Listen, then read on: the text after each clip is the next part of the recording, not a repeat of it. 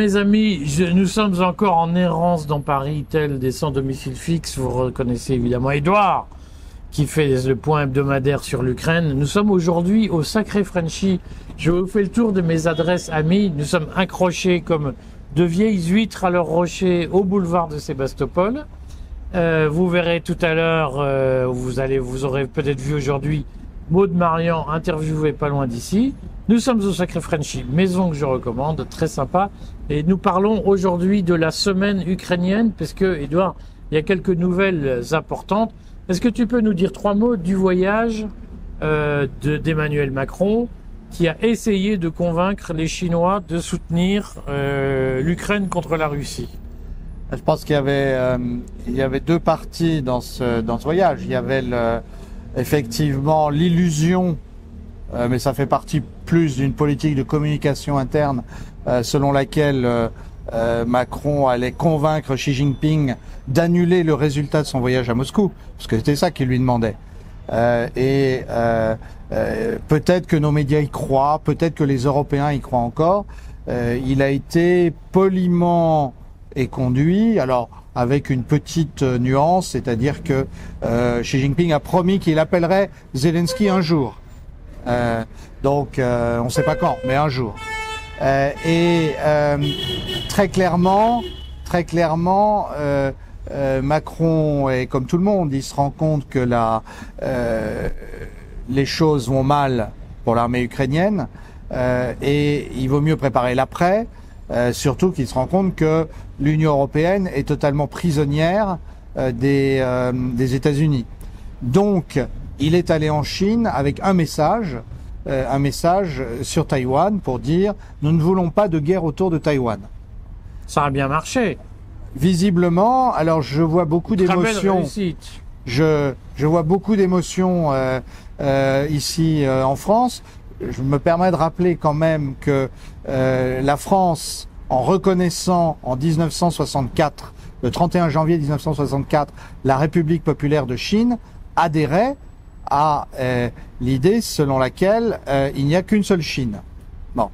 Euh, D'ailleurs, les États-Unis aussi, à partir du moment où ils ont des relations avec la République populaire de Chine, euh, ils peuvent difficilement ensuite. Qu'est-ce que t'es pro-chinois? Non, je suis pas. Est-ce que tu pas- es communiste? Je, je ne suis pas communiste. euh, ça serait d'ailleurs, euh, ça serait le paradoxe que j'écrive, qu'un communiste écrive pour le courrier des stratèges. Oui, parce que nous sommes ouverts d'esprit. Voilà. Nous sommes ouverts d'esprit. Non, j'ai toujours pensé que la seule chance pour que Taïwan un jour soit indépendante et soit une nation libre, c'était surtout de ne pas provoquer euh, la République populaire de Chine sur le sujet et de laisser les choses se faire.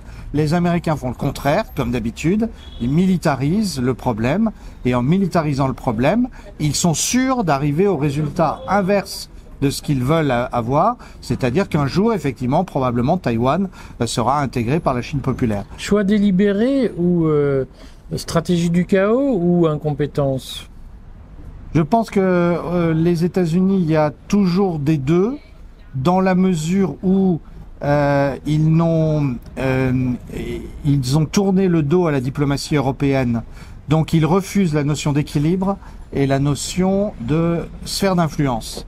À partir du moment où ils refusent ça, c'est parce qu'ils se sont lancés dans euh, euh, une diplomatie messianique, et cette diplomatie messianique, euh, elle débouche sur des catastrophes, parce que je renvoie à la, à la célèbre formule de Blaise Pascal, qui veut faire l'ange fait la bête, et quand on ne plaide que des C'est principes... beau les Normaléens, hein ils ont de la culture. Eh hein. oui, Pascal quand même. Et c'est dans le Lagarde des Michard, mon cher. Et euh, euh, Et on sait plus qui faisait les images et qui faisait les textes. c'était la gare de Bichard, Voilà. oui, c'est ça. Euh, et euh, toujours est-il que la, euh, la diplomatie américaine finit toujours par euh, la politique la plus cynique qui soit. On le voit en Ukraine, on le voit à Taïwan, on le voit ailleurs, et, et pour le plus grand malheur des populations que les Américains euh, pensent ou prétendent défendre. Euh, Qu'est-ce qu'il faut penser de cette fameuse affaire de, des cartes que, que les, les services secrets américains, que la CIA, des cartes du front en Ukraine que la CIA aurait perdues? Oui, alors c'est vraiment embêtant. Hein, je veux dire, c'est tout le monde se rappelle quand la, les Américains ont bombardé l'ambassade de Chine à, à, à, Belgrade en 1999 pendant la guerre du Kosovo. C'est parce qu'ils avaient de vieilles cartes. Euh, qui n'étaient pas mises à jour, donc ils sont quand même inquiétants ces gens. Et euh, non, plus sérieusement, euh, euh il s'agit, euh, il s'agit d'une histoire assez étonnante, peu crédible, des cartes de la future offensive euh, en, en, Ukraine aurait été euh, euh, aurait été. J'invite, excuse-moi, je te coupe. Comment vous vous appelez? Mathilde. Mathilda Oui, Mathilde. Mathilde, eh bien, faites un coucou à nos. nos... Merci Mathilde. Mathilde nous sert, excusez-nous. C'est super sympa. Rien, Merci Mathilde. Et euh, en fait, cette histoire n'a ni fait ni à faire. Les cartes, euh, ça ressemble beaucoup aux cartes que j'ai vues établies, par exemple, par euh, l'armée française sur la situation en Ukraine. Donc il y a euh, n'importe qui qui a un peu de relation en France peut se les procurer. donc là, c'est la même chose aux États-Unis. il semble qu'en plus, euh, il y a un certain nombre d'informations qui soient déphasées, on a des documents assez contradictoires, et puis si on regarde sur les réseaux sociaux, on va rencontrer des dizaines de gens qui disent j'ai lu les documents, sauf que c'est jamais les mêmes documents. Donc vraisemblablement, on a une belle intox. Euh, il y a deux hypothèses. Euh, les, les, deux hypothèses, la première, c'est euh, le Pentagone a organisé ou a laissé faire une fuite euh, pour essayer d'enrayer la machine infernale euh, qui mène les États-Unis inévitablement à une guerre euh, contre la Russie. Donc, à partir du moment où on lâche des informations sur l'offensive de printemps, ça la décrédibilise. la deuxième, la deuxième possibilité, qui n'est pas incompatible avec la première, et on va publier un, un, article de notre ami Alexandre N ce soir dans le dans le courrier sur le sujet. N.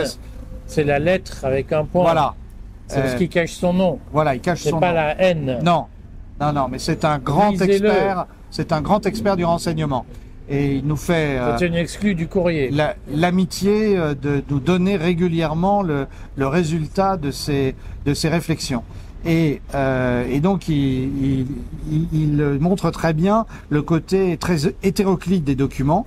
Euh, et lui, son hypothèse, qui est intéressante, c'est de dire euh, que la CIA vraisemblablement se dédouane par avance, puisqu'elle a quand même raté beaucoup de, de, ses opérations en Ukraine, et donc il faut faire porter le, le chapeau à d'autres.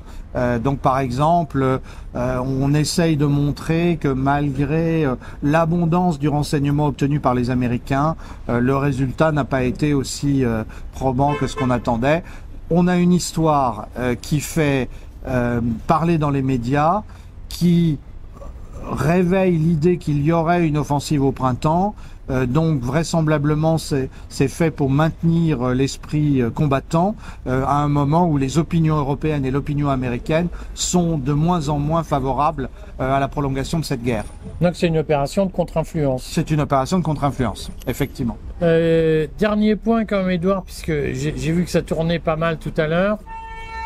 cette affaire de, de photos de de, de tombes de soldats ukrainiens euh, et cette affaire d'église ukrainienne orthodoxe d'Ukraine qui est chassée. Comment il faut comprendre tout ça, cette, cette espèce d'agitation intérieure en Ukraine sur des sujets de politique intérieure au fond? Alors, euh, il est certain qu'à partir du moment où la guerre tourne mal, et ça, on n'insistera jamais assez auprès de nos lecteurs que c'est tout le contraire de ce que vous pouvez lire ailleurs, mais nous sommes certains de ce que nous avançons parce que euh, nous regardons euh, les bonnes sources et les faits.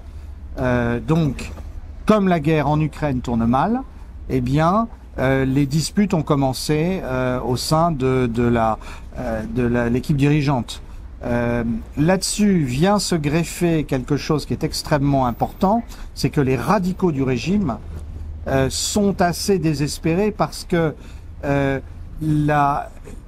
l'Ukraine reste aussi complexe après un an de guerre qu'elle l'était au début.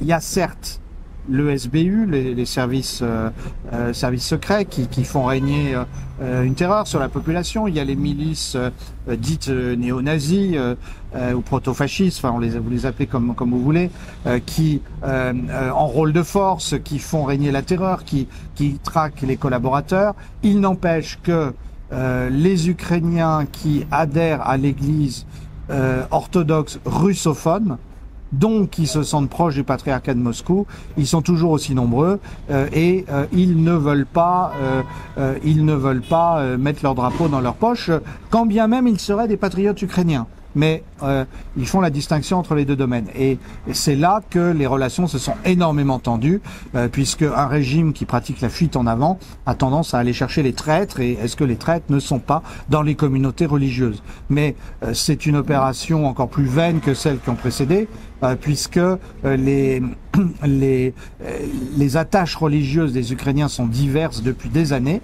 Euh, et euh, il n'y a pas de raison que ça change. Ce sont des phénomènes euh, qui ont plusieurs siècles entre les uniates, les orthodoxes euh, de langue ukrainienne, les orthodoxes de langue russe, euh, et, et même est-on sûr que le schisme de 2019 reconnu par le patriarcat de Constantinople, mais n'a pas été d'abord une bonne vieille manipulation politique en créant une, une église euh, orthodoxe ukrainienne assez artificielle et en jouant de la rivalité entre Constantinople ou Istanbul et, euh, et euh, Moscou.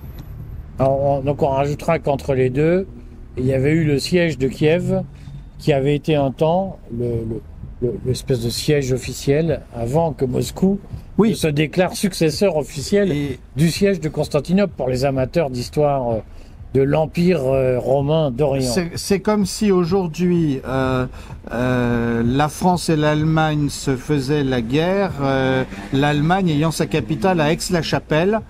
Euh, et les Français disant mais attendez Aix-la-Chapelle c'est Charlemagne euh, c'est nos racines aussi en fait c'est ce qui se passe entre les entre les les Ukrainiens euh, des deux obédiences religieuses et d'autre part entre les Russes et les Ukrainiens. Kiev, c'est c'est le berceau spirituel de l'orthodoxie russe. C'est ça qui rend cette comme, chose-là. je vais le taquiner, comme Aix-la-Chapelle est le berceau spirituel de la France. Oui, bah, c'est ce que je dis. Euh, C'est un bel pays. mais il, C'est pour ça que nous avons fondé la Confédération germanique. il pourrait, il- et les Allemands, euh, les Allemands seraient en droit de dire non, non, c'est à nous, et les Français dire attendez, c'est à nous. Bah, c'est ce qui se passerait en fait. Les, Les, les Francs, Francs, voilà. les Belges. Bah oui, mais les Francs, c'est comme les Russes, euh, c'est comme les Russes euh, de du XIe siècle. Eh bien, nous ferons une émission spéciale consacrée à Charlemagne. C'est promis. Merci mes amis.